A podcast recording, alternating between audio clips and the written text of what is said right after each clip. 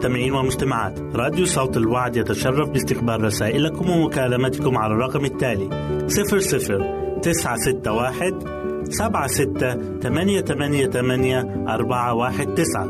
نشكركم ونتمنى التواصل معكم. والسلام علينا وعليكم.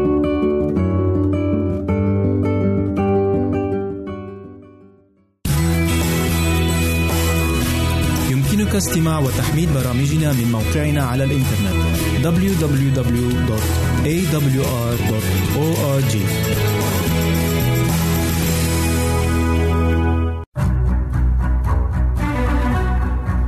أعزائي المستمعين والمستمعات تتشرف راديو صوت الوعد باستقبال أي مقترحات أو استفسارات عبر البريد الإلكتروني التالي راديو في مرة أخرى بالحروف المتقطعة R A D I O at A L شرطة W A A D نقطة تي في والسلام علينا وعليكم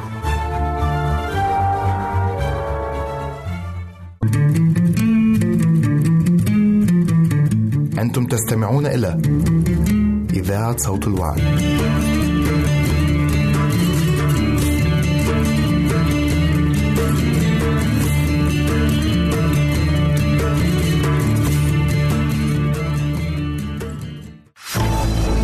أعزائي المستمعين والمستمعات راديو صوت الوعد لا يكتفي بخدمتكم عبر الموجات الصوتية فقط بل وإنه يطرح لكم موقعا إلكترونيا يمكنكم من خلاله مشاهدة أجمل البرامج الدينية الثقافية الاجتماعية وغيرها من المواضيع الشيقة.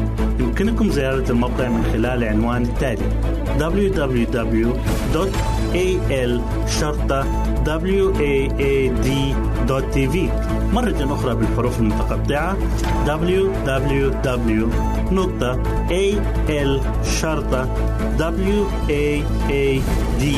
www.al-waad.tv والسلام علينا وعليكم.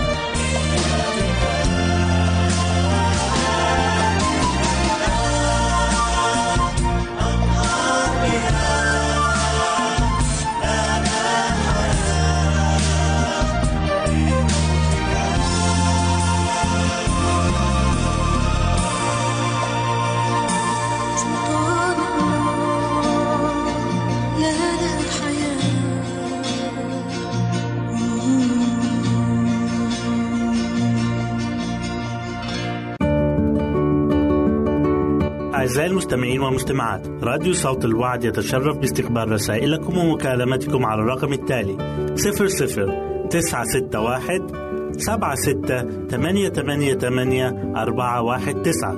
نشكركم ونتمنى التواصل معكم. والسلام علينا وعليكم.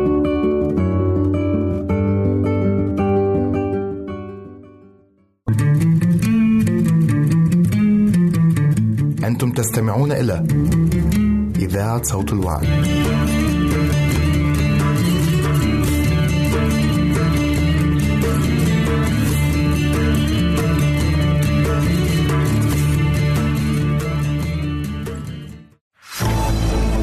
أعزائي المستمعين والمستمعات راديو صوت الوعد لا يكتفي بخدمتكم عبر الموجات الصوتية فقط بل وإنه يطرح لكم موقعا إلكترونيا يمكنكم من خلاله مشاهدة أجمل البرامج الدينية الثقافية الاجتماعية وغيرها من المواضيع الشيقة. يمكنكم زيارة الموقع من خلال العنوان التالي www.al-waad.tv مرة أخرى بالحروف المتقطعة. Www.al-waad.tv والسلام علينا وعليكم.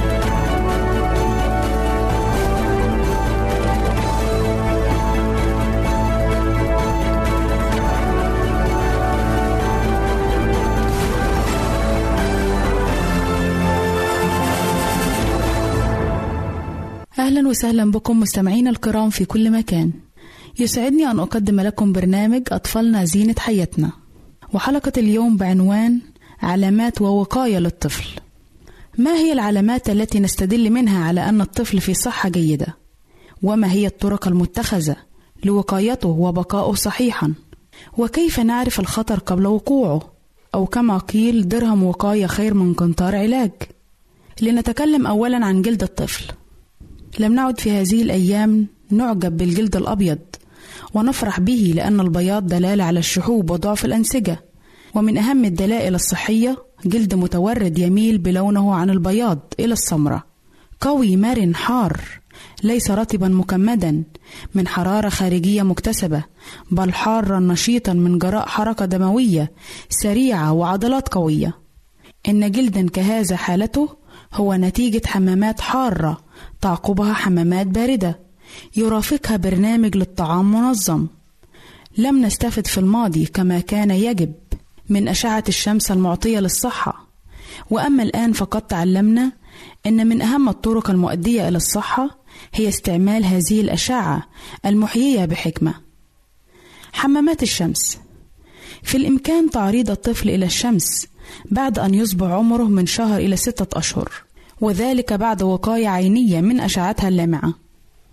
ويكون هذا التعرض تدريجيا لمدة دقيقة واحدة للظهر وأخرى للبطن ثم تطول المدة يوما بعد يوم حتى أنه في نهاية الأشهر الثلاثة الأولى أو الأربعة تظهر على جلد الطفل علامات تلويح الشمس فيبدو نشيطا لامع العينين. وإذا لم يتم ذلك في غضون ثلاثة أشهر فإنه لا شك سيتم في نهاية الأشهر الستة. يجب الانتباه بحذر وحكمة إلى تعريضه لأشعة الشمس لئلا تتسبب في احتراق جلده. الحمامات الباردة إن هذه الحمامات إذا استعملت بحكمة وانتظام تقرر الفرق بين طفل قوي نشيط مقاوم وطفل ضعيف معرض للعدوى. ويقال إن الرومانيين بدأوا ينحطون ويضعفون عندما أقلعوا عن الحمامات الباردة واستسلموا للحمامات الحارة. إن الماء الحار نعمة عظيمة ومفيد جدا لا سيما كعامل للتنظيف. يجلب الراحة والشعور باللذة وله مقامه في الاستحمام للكبار والصغار. إن استدراج الدم إلى العروق بواسطة الحمام الحار أو الساخن يسهل الحمام البارد الذي يعقبه ويجعله أكثر فائدة. يجب أن لا يعطى الطفل حماما باردا ما لم يكن قد أصبح في وضع دافئ جدا إما عن طريق حمام حار أو حمام شمسي أو تمرين بدني أو حرارة الطقس في يوم صيف. ومتى تعود الطفل الحمام البارد؟ يجد فيه لذة تغريه. وأما إذ لم يجد فيها اللذة المشار إليها فذلك دليل على أن هناك خللا ما في طريقة إعداد الحمام أو طريقة إعطائه. ويجب تلافي هذا الخلل. يستمر الطفل حتى متى كبر قليلا على الحمام الحار. إنما يمكنه أن يبقى في الماء البارد بعده مدة أطول. ومتى حان الوقت الذي يخرج فيه إلى الخارج ليلعب في الشمس؟ يمكنه بعد ذلك الانتقال إلى الحمام مباشرة دون الحمام الحار. وهكذا بجمع حمام الشمس والحمام البارد يكتسب الطفل تورد الجلد الدال على الجمال والصحة. الإمساك. تتأثر حركة أمعاء الطفل إلى درجة كبيرة بكمية السكر في الطعام الذي يتناوله. ولهذا يمكن مساعدة الطفل المصاب بالإمساك بإعطائه بعض الأحيان قليلا من العسل على طرف ملعقة صغيرة بعد كل وجبة رضاعة وتكييف طعام الأم بزيادة بعض الفواكه والخضر يوميا قد يساعد على التغلب على الإمساك. يمكن أيضا الاعتماد على عصير البرتقال إلى درجة عظمى للتغلب على الإمساك. ومن حسناته أنه يمكن إعطاؤه للطفل حتى الصغار منهم ابتداء من الشهر الأول أو قبل ذلك. أو إذا كان الطفل الرضيع مصابا بالإمساك فإن عصير البرتقال يساعد على انتظام حركة الأمعاء ويستحسن أن تبدأ الجرعة بنحو ملعقة صغيرة دون إضافة الماء. وإذا بدأ أن الطفل لا يحبه تبدأ الجرعة ببضع نقاط غير مخففة تعطى له بالملعقة ثم تزاد تدريجيا. ومتى كبر الطفل قليلا يعطى العصير دون تخفيف إذ أنه يقدر على تحمله أكثر مما نعتقد عادة. فالطفل الذي في الشهر الثالث أو الرابع يقدر أن يتناول نحو 100 جرام من عصير البرتقال يوميا إذا دعت الحاجة إلى ذلك. وبعد هذه السن يمكن أن يعطى أكثر من ذلك للتغلب على الإمساك إذا حدث. ولا حاجة إلى تسخين عصير البرتقال إذا أعطي بالكميات المذكورة. وأما إذا كان الطفل ضعيفا أو صغيرا جدا فإنه يستحسن تسخينه أولا ثم يتعود تناوله وحرارته مساوية لحرارة الغرفة إلا إذا كان الطفل يفضله حارا فيسخن إلى الدرجة المطلوبة. انتظام حركة الأمعاء. إن انتظام حركة الأمعاء أي إخراج البراز في أوقات معينة من العوامل الهامة في التغلب على الإمساك وهو الملجأ الوحيد الذي يرجع إليه بعد أن تكون قد فشلت كل الطرق الأخرى المستعملة حسب الإرشادات الصحية. فاستعمال الحقنة أو التحميلة مفيد ولكن يجب عدم الاعتماد عليه وقتا طويلا. كما أنه من الخطأ استعمال الملينات كزيت الخروع أو الملينات الأخرى لأنها كثيرا ما تكون الأساس الذي تبنى عليه حوادث إمساك كثيرة في المستقبل. إلى هنا نأتي أعزائي إلى نهاية برنامجنا أطفالنا زينة حياتنا وإلى لقاء آخر على أمل أن نلتقي بكم. تقبلوا مني ومن أسرة البرنامج أرق وأطيب تحية. وسلام الله معكم. يمكنك استماع وتحميل برامجنا من موقعنا على الإنترنت www.awr.org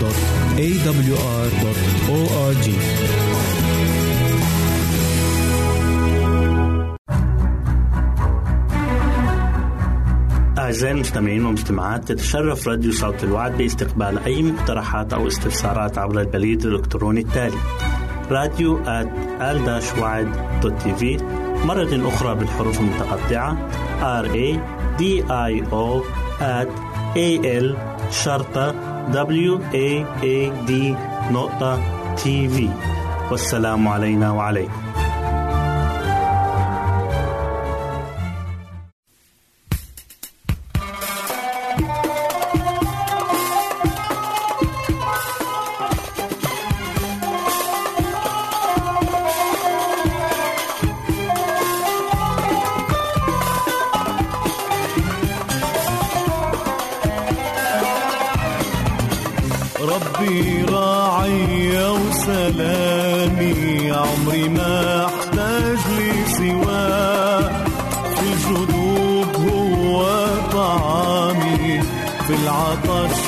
نبع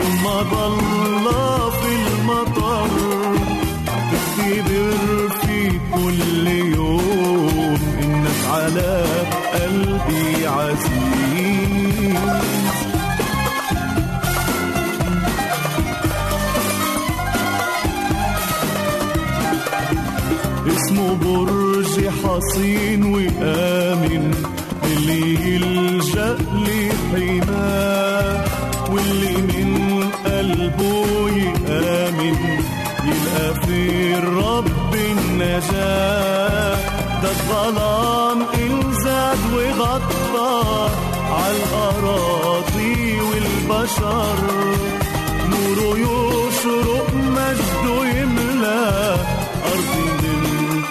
طلب وصبر قال لي ما تخافش في دخولك وخروجك من الخطر.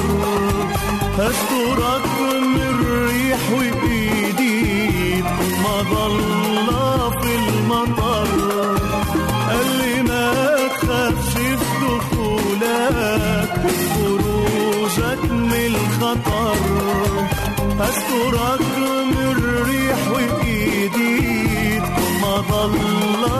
المطر تختبر في كل يوم. إنك على قلبي عزيز.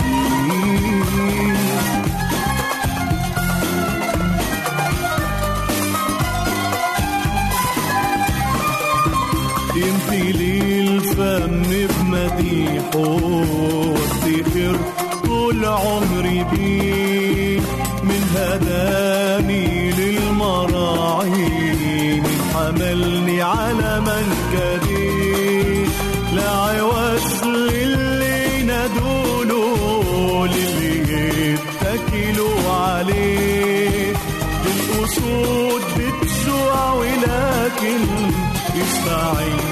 الناظرين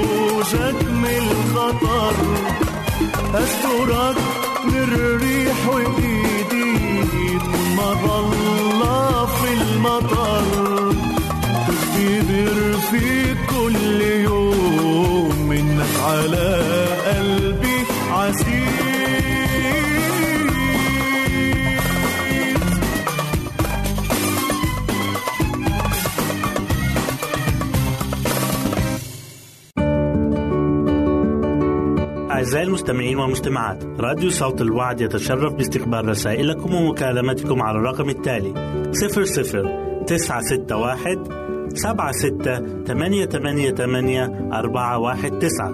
نشكركم ونتمنى التواصل معكم. والسلام علينا وعليكم.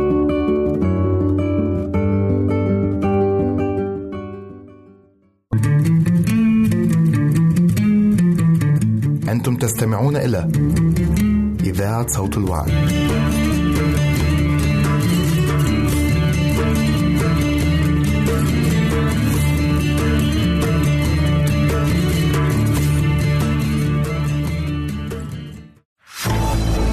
أعزائي المستمعين والمستمعات راديو صوت الوعد لا يكتفي بخدمتكم عبر الموجات الصوتية فقط بل وإنه يطرح لكم موقعا إلكترونيا يمكنكم من خلاله مشاهدة أجمل البرامج الدينية الثقافية الاجتماعية وغيرها من المواضيع الشيقة. يمكنكم زيارة الموقع من خلال العنوان التالي www.al waad.tv مرة أخرى بالحروف المتقطعة. Www.al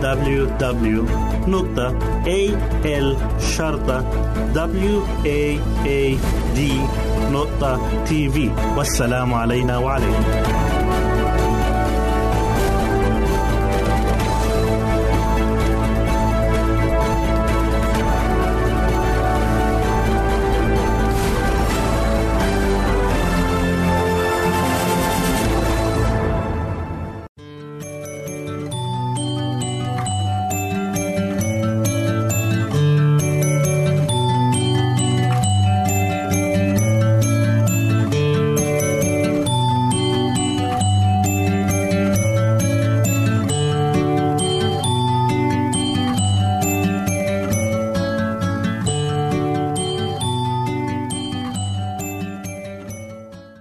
الحلوين.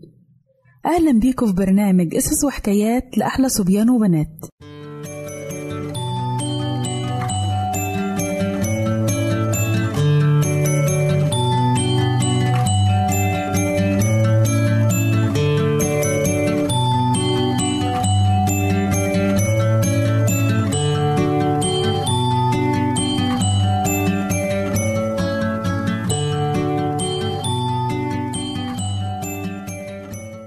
قصتنا النهاردة بعنوان عالمنا العجيب هل فكرت في يوم من الأيام في العالم اللي انت بتعيش فيه؟ وقد إيه هو عالم عجيب ومدهش والحقيقة هي إن واحد خلقه ملاه بالأشياء العجيبة والجميلة أشياء صغيرة وأشياء كبيرة هل بتعرف حجم العالم اللي إحنا عايشين فيه؟ العالم اللي إحنا عايشين فيه هو عبارة عن كرة عظيمة جدا والكرة ديت بنسميها الأرض وموجود عليها جبال عالية وبحيرات واسعة وغابات كثيفة وصحاري واسعة وعليها بحار وأنهار مليانة بالأسماك وكل الحاجات اللي بتعيش في البحر. والغابات مليانة بالحيوانات والطيور من جميع الأشكال والأحجام والألوان. وفي كل مكان على وجه الأرض بنلاقي نباتات وأزهار لا تعد ولا تحصى. وبنلاقي الأرض عبارة عن مسرح كبير جميل يستمتع به كل الساكنين عليه. فلما تتأمل في العالم وتدرك كل الأمور دي تقول لنفسك يا له من مكان عظيم. وتشعر وكأنك زي نملة صغيرة على شجرة في وسط بستان واسع. طيب هل فكرت مرة إنك تروح زيارة أو رحلة للقمر؟ ولو بصيت على القمر في ليلة صافية هتحس إن هو قريب منك. وتعتقد إنك لو ركبت طيارة سريعة ممكن توصله في وقت قصير. لكن الأمر مش بالسهولة دي زي ما أنت فاكر. لأن لغاية النهاردة الإنسان لسه ما اخترعش طيارة عشان يقدر يقطع المسافة دي. لكن لو فكرت تروح رحلة للشمس هتاخد وقت طويل جدا حتى إنك تصبح فيها شيخ زي جدك قبل ما توصل للشمس. وإذا خطر ليك إنك تسافر لأقرب نجم فأنت ممكن تموت راجل عجوز قبل ما توصل بعشرات السنين. والنجوم ديت هي أكبر من الشمس اللي إحنا شايفينها دي. والشمس أكبر من الأرض أضعاف الأضعاف. ومع كل ده النجوم والشمس والأرض بيدوروا في الأفلاك العظيمة ديت بهدوء وخفة في الفضاء الواسع من غير ما يصطدموا ببعض. فتخيل بقى إحنا حجمنا قد إيه؟ إحنا فعلا زي النملة اللي اتكلمنا عنها اللي بتدب على شجرة.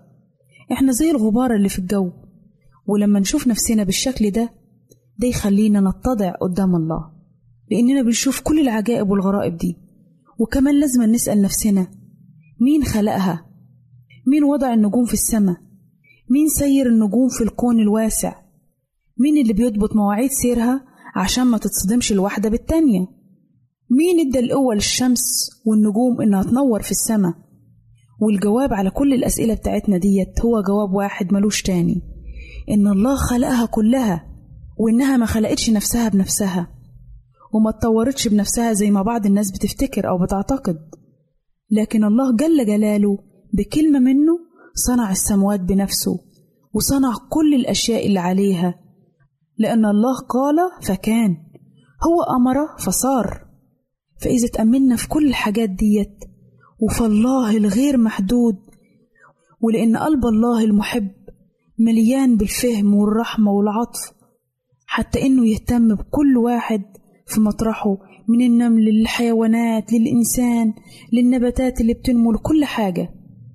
وكمان المفروض إننا نفهم كويس إن الله بيهتم بينا مش عشان إحنا حاجة صغيرة الله مش هيهتم بينا. صحيح إن الله خلق النجوم لكن هو كمان خلق الوردة الصغيرة اللي في الحقل واداها لون جميل. ووضع الشمس العظيمة في السماء عشان ترسل لنا النور والحرارة وهي بعيدة عنا بملايين ملايين الأميال. ونصب لنا القمر في السماء عشان ينور لنا بالليل. وكمان هو هو نفس الإله اللي وهب الأسماك الصغيرة القدرة إن هي تشوف في أعماق البحار المظلمة. الله هو اللي جمع كتل الجبال العالية وهو كمان اللي صور أجنحة الفراشة الضعيفة الصغيرة ورسمها واداها أجمل الألوان. عشان كده المفروض نقول ما أعظم أعمالك يا رب كلها بحكمة صنعت ملقانة من خيراتك. مين كمان اللي بيعلم النبات إن هو يدور ويخلي وشه للشمس زي عباد الشمس؟ مين بيعلم الطيور إنها تعود للأوقار بتاعتها من القارات البعيدة والبلدان الغريبة وبتعدي على بحار مجهولة؟ مش الله؟ مين اللي بيعلم السلحفة الصغيرة وهي لسه خارجة من البيضة بتاعتها على اليابس إنها تعرف طريقها للبحر. مين اللي بيكون التفاحة ويديها الطعم الجميل؟ مين اللي وضع تصميمها داخلها؟ مين اللي وضع البذرة داخل حبة العنب؟ وادى لكل ثمرة المقدرة على النمو عشان تبقى شجرة كبيرة. الله وحده هو اللي عمل كل الأشياء العظيمة دي. عشان كده المفروض نقول عظيمة وعجيبة. هي أعمالك أيها الرب الإله القادر على كل شيء. وده يبين لنا أن الله بيهتم بالمخلوقات الصغيرة زي ما بيهتم بالمخلوقات الكبيرة. والله بيحبنا وبيهتم بينا جدا وكمان بيحب الأولاد الصغيرين وعايزهم كمان هم يحبوه. فهل أنت بتحب ربنا وبتشكر ربنا على الكون الجميل الرائع اللي ربنا خلقه لنا عشان نستمتع ونتبسط بيه؟ يا ريت يا ولاد ما ننساش دايما نشكر ربنا ونقدم له الشكر ودايما نكون نبص للكون من حوالينا ونقول له ليك المجد والجلال والقدرة لأنك إله عظيم خلقت كل الأشياء بكلمة قدرتك. وبكده نكون وصلنا لنهاية قصتنا واستنونا في قصة جديدة من برنامج قصص وحكايات لأحلى صبيان وبنات. ربنا معاكم.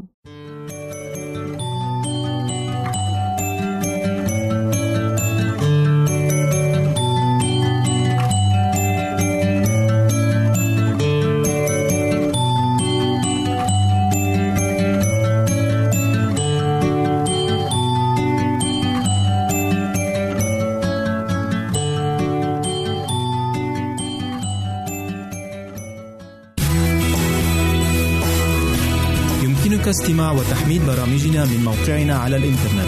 www.awr.org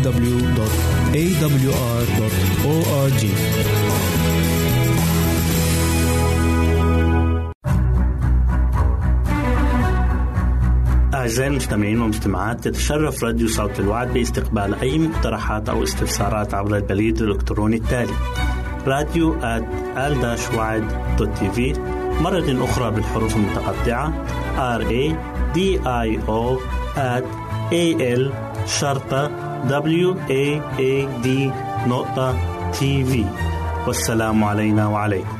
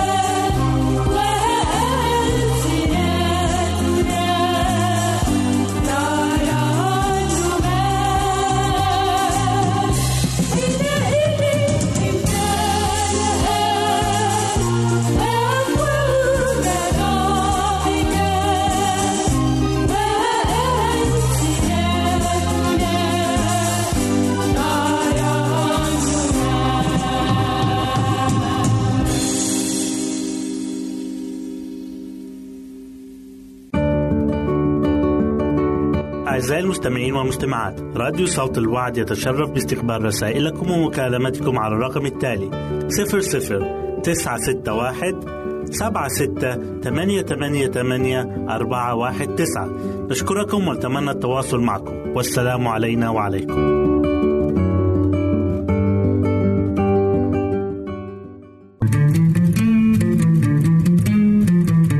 أنتم تستمعون إلى إذاعة صوت الوعد.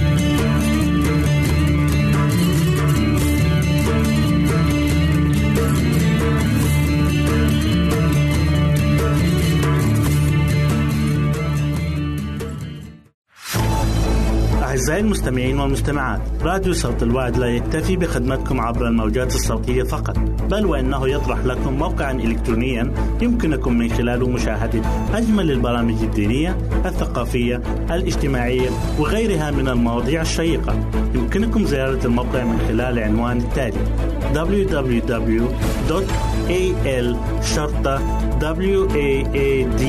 www.al-waad.tv مرة أخرى بالحروف المتقطعة.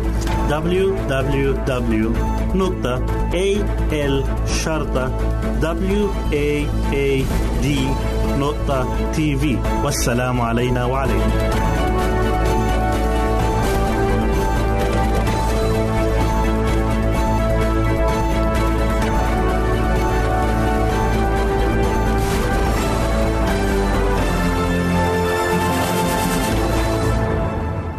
مستمعينا الكرام نرحب بكم في هذه الحلقة من برنامجكم الأسبوعي بيتي جنتي. وحلقة اليوم بعنوان أهمية الابتسامة. هل تجد أن الدنيا قد اكفهرت في وجهك وعبست لك وأنك تشعر بالضيق؟ إذا كان هذا هو حالك فربما كان كل ما تحتاجه هو مجرد ابتسامة تغير حياتك ونظرتك للأمور. للابتسامة سحر هائل إذ أنها تبهج يومك وتزيل همك. وتنعش حياتك. وعلى الوالدين أن يعلموا أهمية الابتسامة وأن يمارسوه عمليا في حياتهم. أرجو أن تساعدكم أفكار الدكتورة منى اليوم أن تكثروا من الابتسام.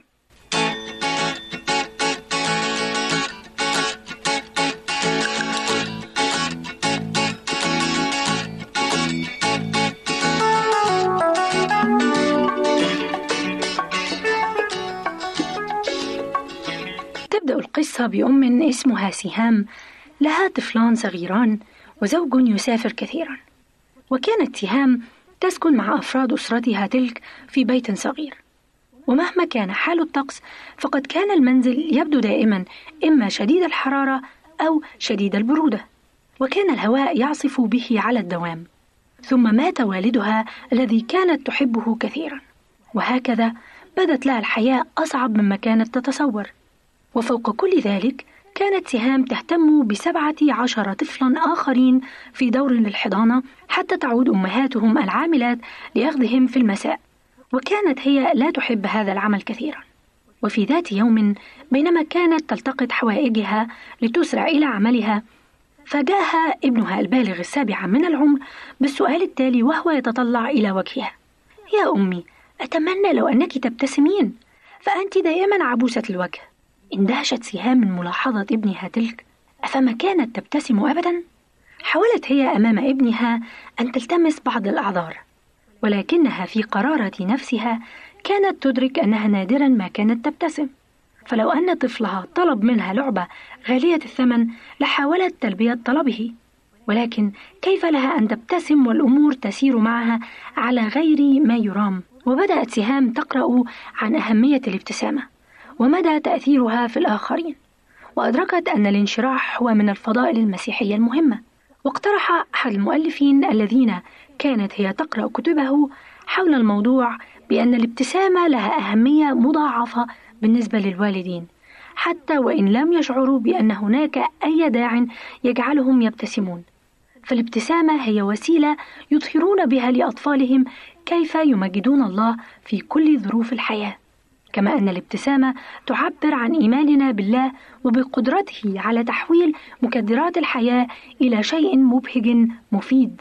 فإذا ظل الوالدون يعبسون في وجه أولادهم على الدوام فقليلون منهم سيتبعون طريق الإيمان.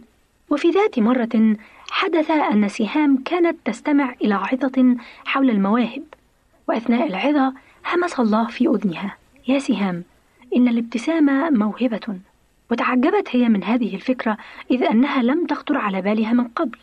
ولكن منذ تلك اللحظة قررت أن تطلب العون من الله كي تتمكن من الابتسامة مهما كانت الظروف التي تمر بها لأنه بابتسامتها تستطيع أن تشهد لمحبة الله.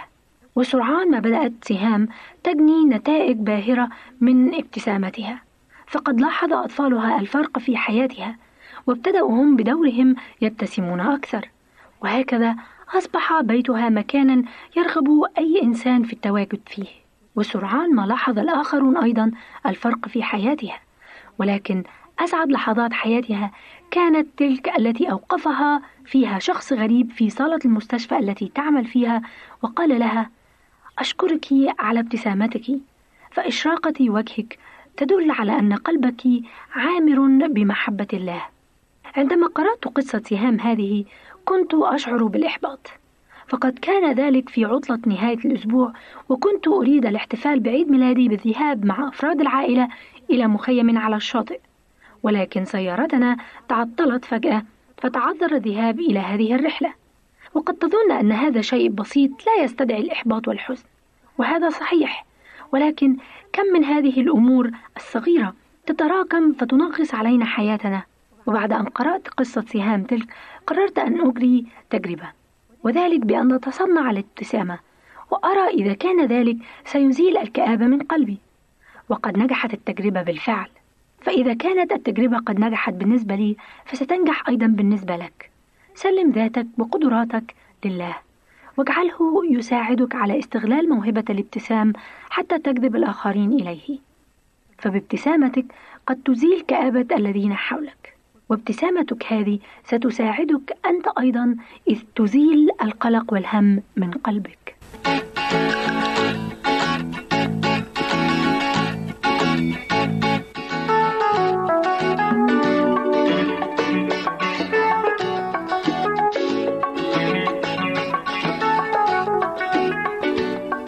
مستمعينا الكرام كنتم مع برنامج بيتي جنتي وحلقة بعنوان أهمية الابتسامة. إعداد وتقديم الدكتورة منى وإلى اللقاء في حلقة قادمة. يمكنك استماع وتحميل برامجنا من موقعنا على الإنترنت www.awr.org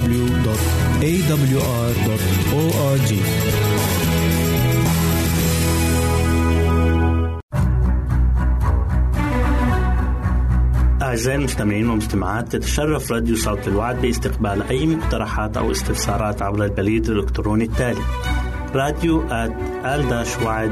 تي في مرة أخرى بالحروف المتقطعة R A D I O A L شرطة W A A D نقطة تي في والسلام علينا وعليكم.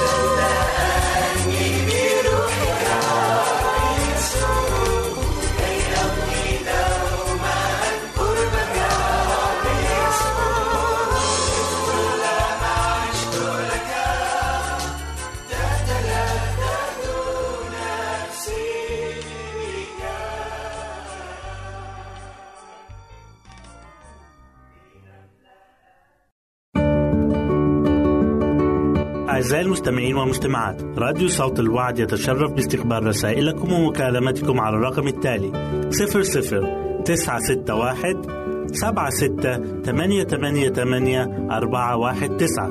نشكركم ونتمنى التواصل معكم. والسلام علينا وعليكم.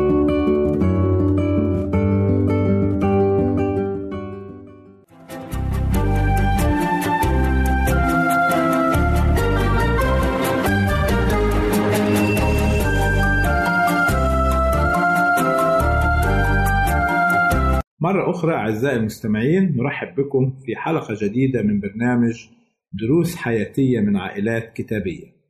كنا قد تكلمنا في الحلقات السابقة عن عائلات قايين وكيف كانت لا تتمتع بالسعادة والسلام بسبب انغماسها في الشر والابتعاد عن الله الذي هو مصدر السعادة والسلام. نعرف أيضا من الكتاب المقدس أن الله أعطى آدم وحواء ابنا آخر عوضا عن هابيل الذي قتله قايين أخاه. وهذا الابن دعي اسمه شيث. فهل تمتعت عائلات هذا الابن شيث بالسعادة والسلام والفرح الحقيقي؟ عندما نقرأ في الكتاب المقدس عن شيث ومعنى اسمه بديل أي بديل عن هابيل الذي قتل؟ سنجد أنه كان كأي شخص فينا. حيث يقول الكتاب عن آدم عندما خلق أنه خلق على صورة الله أي بلا خطية؟ ولكن بعد أن سقط آدم وأنجب شيس نقرأ في تكوين الأصحاح الخامس والعدد الثالث. وعاش آدم 130 سنة وولد ولدا على شبهه كصورته ودعا اسمه شيسا. شيس ولد على صورة آدم وشبهه. أي ورث الطبيعة الساقطة لآدم. ومع ذلك اختار أن يسير في طريق الله ويعلم أولاده أيضا طريق الطاعة لله ولوصاياه. عاش حياة إكرام الله وطاعته. ونقل معرفة الله إلى نسله من بعده. وهذا ما نقرأه في تكوين أربعة وعدد 26 حيث يقول الكتاب ولشيث أيضا ولد ابن فدعا اسمه أنوش. حينئذ ابتدأ أن يدعى باسم الرب. ولهذا يمكن أن نقول أن عائلة شيس ونسله من بعده عاشوا حياة السلام مع الله واختبروا الفرح الحقيقي. وهنا يمكن أن نتعلم من عائلة شيث أن الفرح والسلام في العائلة هو اختيارنا نحن. فنحن في بعض الأحيان نختار البؤس والألم والشقاء لبيوتنا عندما نفعل ما فعله قايين. أي نهتم بالنجاح العالمي والمادي؟ نهتم بالغنى وجمع المال. ونلقي الثقة في مواعيد الله ومعرفته جانبا. ولكن عندما نختار أن يكون الرب يسوع هو أساس البيت هو الذي يقود البيت. فنحن نختار الفرح والسلام الحقيقي. كما عرفنا من عائلة شيس كيف أنهم اختاروا طريق الله وكما يقول الكتاب المقدس بأن معرفة الله بدأت تنتشر في الأرض. ولكن في المقابل نقرأ في تكوين الأصحاح السادس والعدد الخامس أن شر الإنسان كثر في الأرض. فكيف تنتشر معرفة الله وفي نفس الوقت يذكر أن الشر كثر في الأرض؟ فكيف يمكن أن يحدث هذا؟ يجب أن لا ننسى أنه بالرغم من انتشار معرفة الله في الأرض من خلال عائلة شيث كان هناك أيضا عائلة قايين التي اختارت التمرد والعصيان على الله. وهنا يوجد فريقان. كانت معرفة الله تنتشر طالما كان الفريقان منفصلين عن بعضهما. ولكن بمرور الزمن بدأ نسل شيس يتهاون في هذا الأمر وبدأوا يختلطوا ويندمجوا مع نسل قايين وذلك عن طريق الزواج. فنقرأ عن هذا في تكوين أصحاح ستة والعدد الأول والثاني. وحدث لما ابتدأ الناس يكثرون على الأرض وولد لهم بنات أن أبناء الله رأوا بنات الناس أنهن حسنات فاتخذوا لأنفسهم نساء من كل ما اختاروا. هنا نجد أبناء عائلة شيس انجذبوا لبنات قايين الشريرات. وماذا يخبرنا الكتاب المقدس عن هذا الزواج؟ يقول الكتاب المقدس في كورنثوس الأولى 15 33 لا تضلوا فإن المعاشرات الردية تفسد الأخلاق الجيدة. هنا نجد أن نسل شيس تأثر سلبا بنسل قايين وصاروا فاسدين مثلهم. احتقروا وصايا الله وتحدوا قوانينه ويتضح هذا من الكلمات فاتخذوا لأنفسهم نساء من كل ما اختار وهنا يتضح لنا أن العائلات التي لم تكن بحسب إرادة الله هي التي تسببت في انتشار الخطية والشر في الأرض. فيمكن أن نفهم من الآية بأن أبناء شيث مارسوا تعدد الزوجات الذي لم يكن في خطة الله منذ أن خلق الإنسان الأول آدم. كذلك يفهم من الآية أن نسل شيث اختاروا نساء من نسل قايين وانفصلوا عن النساء عاشوا مع البعض وتركوا البعض الآخر. أو يمكن أن نسمي هذا عصر الفوضى الأسرية. وهذه الفوضى هي التي أدت إلى تفاقم الشر إلى الدرجة التي جعلت الله يجلب الطوفان على الجنس البشري. وعلى الحياة على الأرض. كما قلنا سابقا يوصينا الرسول بولس في كورنثوس الثانية 6 14 لا تكونوا تحت نير مع غير المؤمنين لأنه أية خلطة للبر والإثم وأية شركة للنور مع الظلم. لو ظل نسل شيس منفصلا عن نسل قايين وتزوجوا من نفس نسلهم لكانت استمرت معرفة الله وبالتالي لم يكن هناك حاجة لجلب الطوفان على الأرض. وهذا ما يعلمنا به الكتاب المقدس فلكي يكون هناك عائلة تتمتع بالسلام والفرح يجب أن يختار الشخص شريك الحياة الذي يتفق مع إيمانه ويسير معه في نفس الطريق الصحيح. أعزائي المستمعين سعدت أن أكون معكم في هذه الحلقة حتى نلقاكم سلام الرب يكون معكم. نرجو التواصل معنا عبر هذه العناوين للتشات www.al-waad.tv وللرسائل radio at al-waad.tv والاتصال عبر الواتساب 961 76 888 419 961 seven six eight eight eight four one nine.